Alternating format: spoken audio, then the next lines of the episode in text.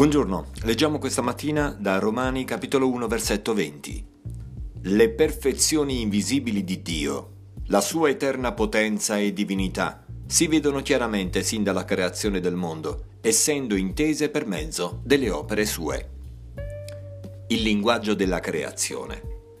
Dio è l'autore di due grandi libri che ha messo a disposizione dell'umanità, la natura e la Bibbia. Occorre la fede per leggere e comprendere l'uno e l'altro. Dal momento che si ammette l'evidente necessità di un creatore, si trovano ad ogni passo motivi di meraviglia riguardanti la potenza e la divinità di Dio.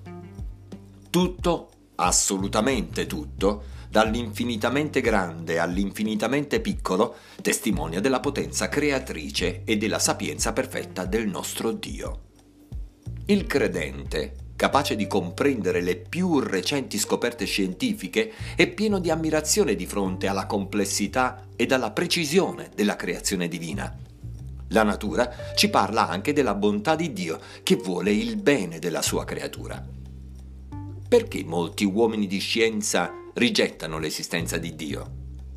Semplicemente perché ogni creatore ha dei diritti su ciò che ha creato ed il creatore per eccellenza ne ha sull'uomo la sua creatura, che troppo spesso non lo vuole ammettere. La fine di questo capitolo dell'Epistola ai Romani ci fa vedere che il rifiuto di ascoltare il Creatore porta ai peggiori disastri nei costumi e nella salute. Lo stato di inquinamento di cui soffre il nostro pianeta in modo così accelerato e generalizzato è pure il risultato di questo disprezzo di Dio. Invitiamo i giovani ed in particolare gli studenti a non lasciarsi influenzare dalle teorie mutevoli sviluppate dal mondo per cancellare, se fosse possibile, l'idea stessa di un creatore. Che il Signore ci benedica.